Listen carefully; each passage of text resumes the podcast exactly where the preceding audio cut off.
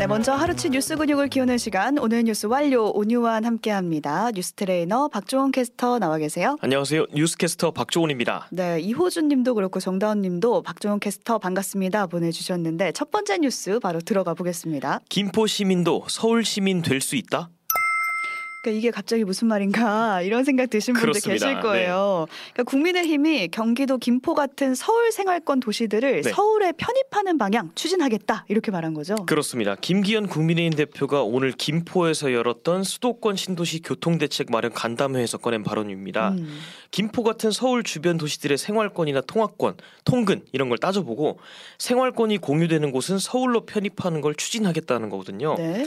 김포시가 시민들 의견을 모아서 절차를 진 행하면 공식적으로 서울 편입 당론으로 정하겠다 이렇게 덧붙였습니다. 그 뭔가 신박하다고 해야 되나요? 네. 그러니까 이게 가능한 일이라는 생각을 못 해봤는데 그렇습니다. 그래서 더 눈길이 가는 이슈예요. 그래서 이게 총선을 앞두고 지금 경기도 선거 전략의 일환이 아니냐 이런 음. 지적도 있었습니다. 국힘 유이동 정책위의장은 이게 김포시가 먼저 제안을 한 거고 네. 긍정적으로 생각하고 있다고 말을 했고요. 그리고 경기도 김동연 지사 핵심 공약 중에 하나가 경기 북부 특별자치도 설치거든요. 네. 근데 거기에 대해 서 김포시가 아니다. 우리는 서울 편입을 원한다. 이렇게 나선 겁니다. 소식이 알려진 후에 바로 오세훈 서울시장의 행보로 나왔는데 다음 주에 김병수 김포시장을 만나서 논의한다고 합니다. 그 이런 상황을 보니까 어, 시장끼리도 맞나? 뭔가 진척이 있나 이런 생각이 드는데 네. 경기도 입장은 나왔나요? 아직 논의되는 게 없다라고 선을 그은 상태인데 음. 갑자기 지금 여당 입장이 나온 거잖아요. 그래서 경기도가 내부 분위기가 좀 안 좋다고 합니다. 음. 경기도 관계자가 단순하게 생각해서 던질 의제가 아니다. 지금 집권 여당 대표로서 너무 가벼운 언사다라면서 비판을 하기도 했습니다. 네, 그러니까 지역 인구가 계속 감소하고 있는 상황에서 네. 서울 면적을 넓히는 게 과연 좋은 방안인가라는 거에 좀 물음표 가 생기긴 하는데 여러분의 의견 댓글로 남겨주시고요. 다음 뉴스 가볼게요. 대통령에게 민생이란 윤석열 대통령이 오늘 열린 국무회의에서 민생 이 단어를 엄청 강조했어요. 민생만 여덟 번 언급했다고 하는데 네. 강서구 보궐선거 이후에 이제 민생이란 단어를 계속 강조하고 있는데 네. 관련해서 국무회의 발언들도 정리를 해볼까요? 네, 여러 가지 현안들에 대해서 이야기를 했는데 음. 먼저 이주 노동자들의 임금이 너무 높다라고 언급을 했습니다. 이 인건비가 끝없이 높아지고 있어서 외국인 고용자를 고용하고 있는 자영업자들이 생사의 기로에 있다라고는 거죠.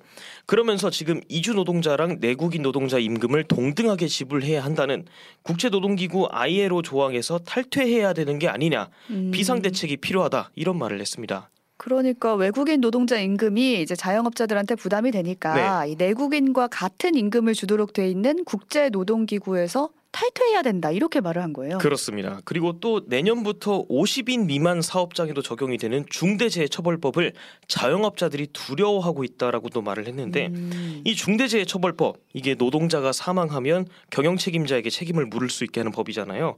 작년 1월에 유예 기간을 두고 시행이 됐는데 지금은 상시 근로자 50인 이상이거나 공사 금액 50억 원 이상인 사업장에만 적용이 되고 있습니다. 네. 유예 기간이 끝나는 내년부터는 50인 미만인 사업장에도 적용될 예정이었는데 이거를 지금 소상공인들이 두려워하고 있다라고 말한 거예요.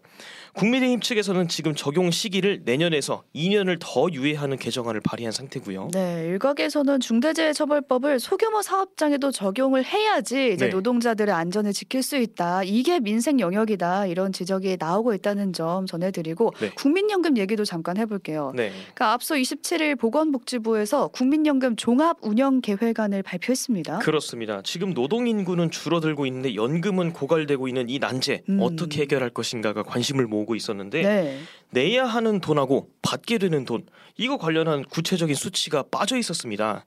그래서 지금 의지도 능력도 없는 맹탕 개혁이다라는 비판이 있었던 상황이었는데 이 비판에 대해서 오늘 윤 대통령이 이 국민연금 종합운영 계획안을 의결하면서 음. 국회에서 충실한 논의가 이루어질 수 있게 필요한 자료를 제공할 거고 뭐 국민과 함께 개혁안을 만들겠다라고 말을 했는데 결국 이제 백지 상태로 국회로 넘어간 거죠. 네. 국민이 반, 반발할 이슈를 총선을 앞두고 몸을 사리는 게 아니냐 이런 비판이 잇따르고 있습니다. 그러니까 연금제도가 지속되려면 뭐 이대로는 안 된다라는 얘기는 계속 있었거든요. 그렇습니다. 근데 이번에도 뭐 올려야 된다 내는 돈을 이런 얘기는 나오는데 구체적인 계획이나 이런 건 없는 상황이라서 그렇습니다. 앞으로 어떻게 될지 봐야겠고 이 상황은 뉴스탐구 생활에서 나중에 다시 한번 정리를 해보겠습니다. 네, 다음 소식 가볼게요. 이스라엘 본격 지상전 돌입.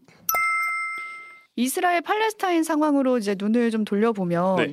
어제 이스라엘 네타냐후 총리가 전쟁이 두 번째 단계에 돌입했다 이렇게 선언을 했습니다. 그렇습니다. 이스라엘이 그동안 하마스랑 전쟁을 3단계로 치르겠다라고 말을 해왔는데 음. 1단계가 공습, 그리고 2단계가 지상군 투입과 하마스 경멸, 그리고 3단계가 대체 정권 수립입니다. 음. 2단계라고 하면 사실상 지상전을 공식화한 거라고 볼 수가 있겠죠. 그리고 현지 시간으로 27일 밤 주말이었죠.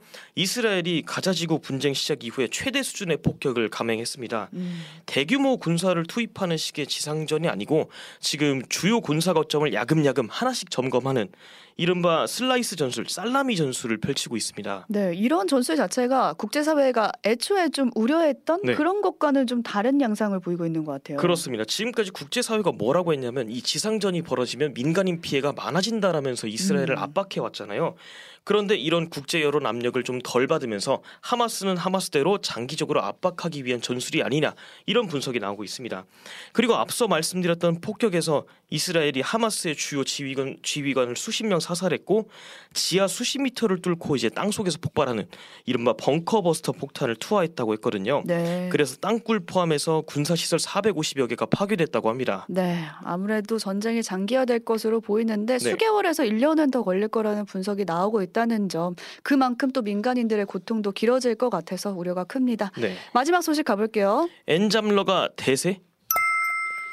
두 개 이상 직장에서 근무를 하는 걸 우리가 엔잡러라고 부르잖아요. 그렇습니다. 그러니까 최근에 시간제 일자리, 그러니까 뭐 파트타이머 일자리가 늘면서 이렇게 엔잡러를 자처하는 청년들이 늘고 있다고 하더라고요. 그렇습니다. 통계청에 따르면 대학이나 대학원을 졸업한 이후에도 정규직을 취업하지 않고 아르바이트 전선으로 뛰어드는 근로자 수가 무려 115만 6천 명이라고 합니다. 음. 작년보다 이게 8만 명 가까이 늘어난 수치고 역대 최대치라고 하는데 지금 이 시간제 일자리 자체가 외부 활동이 늘면서 많아지기도 했습니다만 뭐 과외, 학원 강사, 헬스 트레이너 같이 이 고정되지 않은 일자리에서 자유롭게 일하려는 청년들이 늘어났기 때문이라고 했습니다. 음, 네. 실제로 자발적으로 시간제 일자리를 선택했다고 응답했던 비율도 한 60% 가까이 집계가 됐어요. 그러니까 얼핏 보면 좋아 보여요. 네. 왜냐하면 뭐 자유롭게 일감도 찾고 그렇습니다. 경제적 자유도 뭐 실현할 수 있는 거다 이렇게 볼 수 있는데 네. 정말 이 말처럼 현실도 그럴까요? 현실은 그렇지 않다는 게 문제죠. 네. 그러니까 특수 고용 그리고 플랫폼 노동자 같이